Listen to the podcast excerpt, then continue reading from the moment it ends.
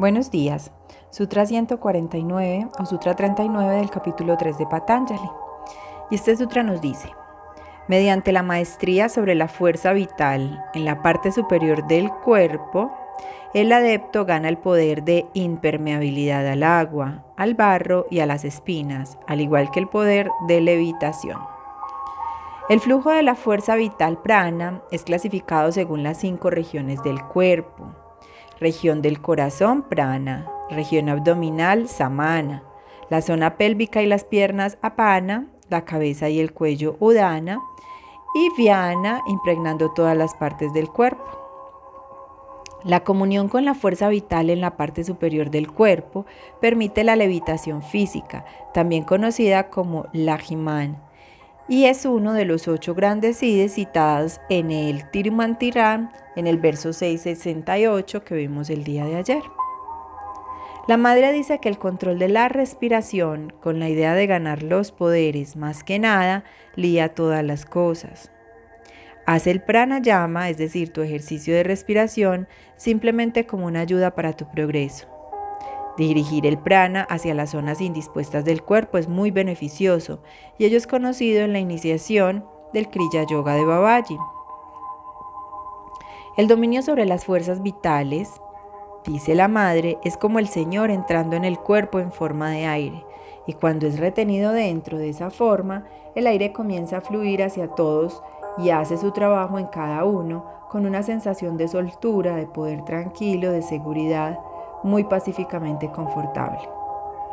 Aunque las acetas sin duda pueden llegar a ser físicamente impermeables a las perturbaciones de las espinas, el barro, los insectos, etc., podemos interpretar simbólicamente al agua como las emociones, al barro como eso que cubre la luz del ser y a las espinas como el camino espinoso que se vuelve doloroso cuando damos pasos en falso, volviendo a nuestros malos hábitos psicológicos.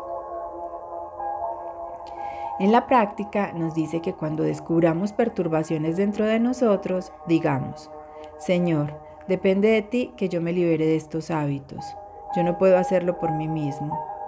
Una vez que estas cosas nos dejan, tenemos un cambio de conciencia y en este momento nos sentimos más ligeros que el aire. Bueno, aquí nos habla de un CD, que es el CD que tiene que ver con la levitación, pero me encanta también lo que, lo que nos lo que nos infiere el tema de los pranayamas, de la respiración consciente, cómo nos ayuda a través del simbolismo del agua, el barro y las espinas a aclarar un poco lo que pasa dentro de nosotros.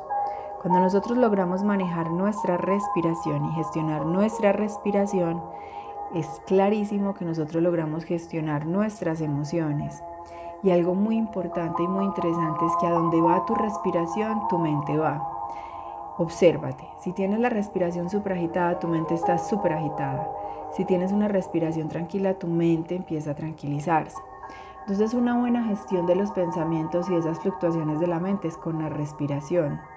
La respiración profunda es una respiración maravillosa, es una respiración tranquilizadora, es una respiración que te lleva mucho a la neutralidad, yo la practico cuando estoy en momentos tensos, cuando tengo mucho dolor, por ejemplo, en el cuerpo físico, me, me concentro y empiezo a respirar profundo, ¿cierto? Inhalas muy despacio y mucho, mucho, mucho, mucho. Si eres capaz de retener, cuando retienes en la inhalación estás reteniendo el prana porque es lo que está entrando a tu cuerpo. Es como cuando inhalamos Inhalamos oxígeno, pero cuando inhalamos, inhalamos también prana, ¿cierto? Todo el prana, toda la energía vital que hay ahí en el éter. Y cuando exhalamos, lo que hacemos es botar dióxido de carbono, pero también lo que hacemos es eliminar todas esas cargas negativas que hay en nuestro organismo, que nos enferman, no solo físicamente, sino también emocionalmente, mentalmente y espiritualmente. Entonces, cuando retenemos con la inhalación, es decir, con aire adentro, lo que estamos haciendo es hacer circular ese prana por todas las áreas de nuestro cuerpo. Y eso hace que nos volvamos más ligeros, más tranquilos, que se vayan quitando las tensiones. Pero adicionalmente a eso, como dice, somos impermeables al agua, es decir, las emociones no nos perturban, no nos controlan, no nos manipulan las observamos y las gestionamos, pero no dejamos que ellas nos vuelvan seres reactivos. Entonces, yo te, recomiendo mucho eh, ejercicios de respiración consciente todos los días, siquiera unas 10 respiraciones profundas para que te ayuden a, a, mantenerte y a permanecer en ese estado como de neutralidad. Y, en momentos que acudas a la respiración, en momentos en los que te sientes triste, que te sientes con rabia, que sientes dolor físico, que tus pensamientos te van enloqueciendo. Entonces simplemente cierras tus ojitos y empiezas a respirar de manera muy calmada, muy profunda, muy suave y te vas a dar cuenta de lo que ocurre con tu mente. Y bueno, el prana circula mucho acá arriba en la región del corazón, como nos lo dice acá el sutra.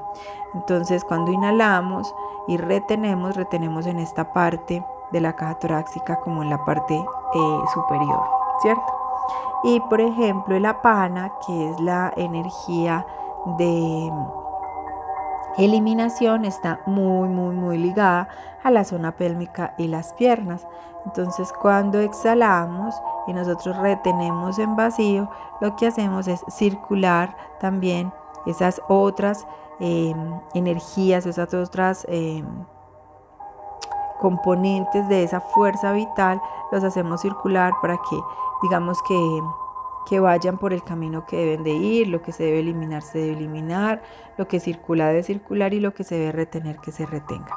Entonces es bien chévere este tema de, de, las fuerzas de la energía vital, el prana, la pana, el samana, el udana, el viana, como, como están todo el tiempo trabajando en nuestros cuerpos para darnos más vitalidad, para darnos más armonía, para darnos más em, sanidad, más tranquilidad. Bueno, es el sutra de hoy. Mañana regreso con un nuevo sutra. Deseo que estén muy bien y que sean muy felices.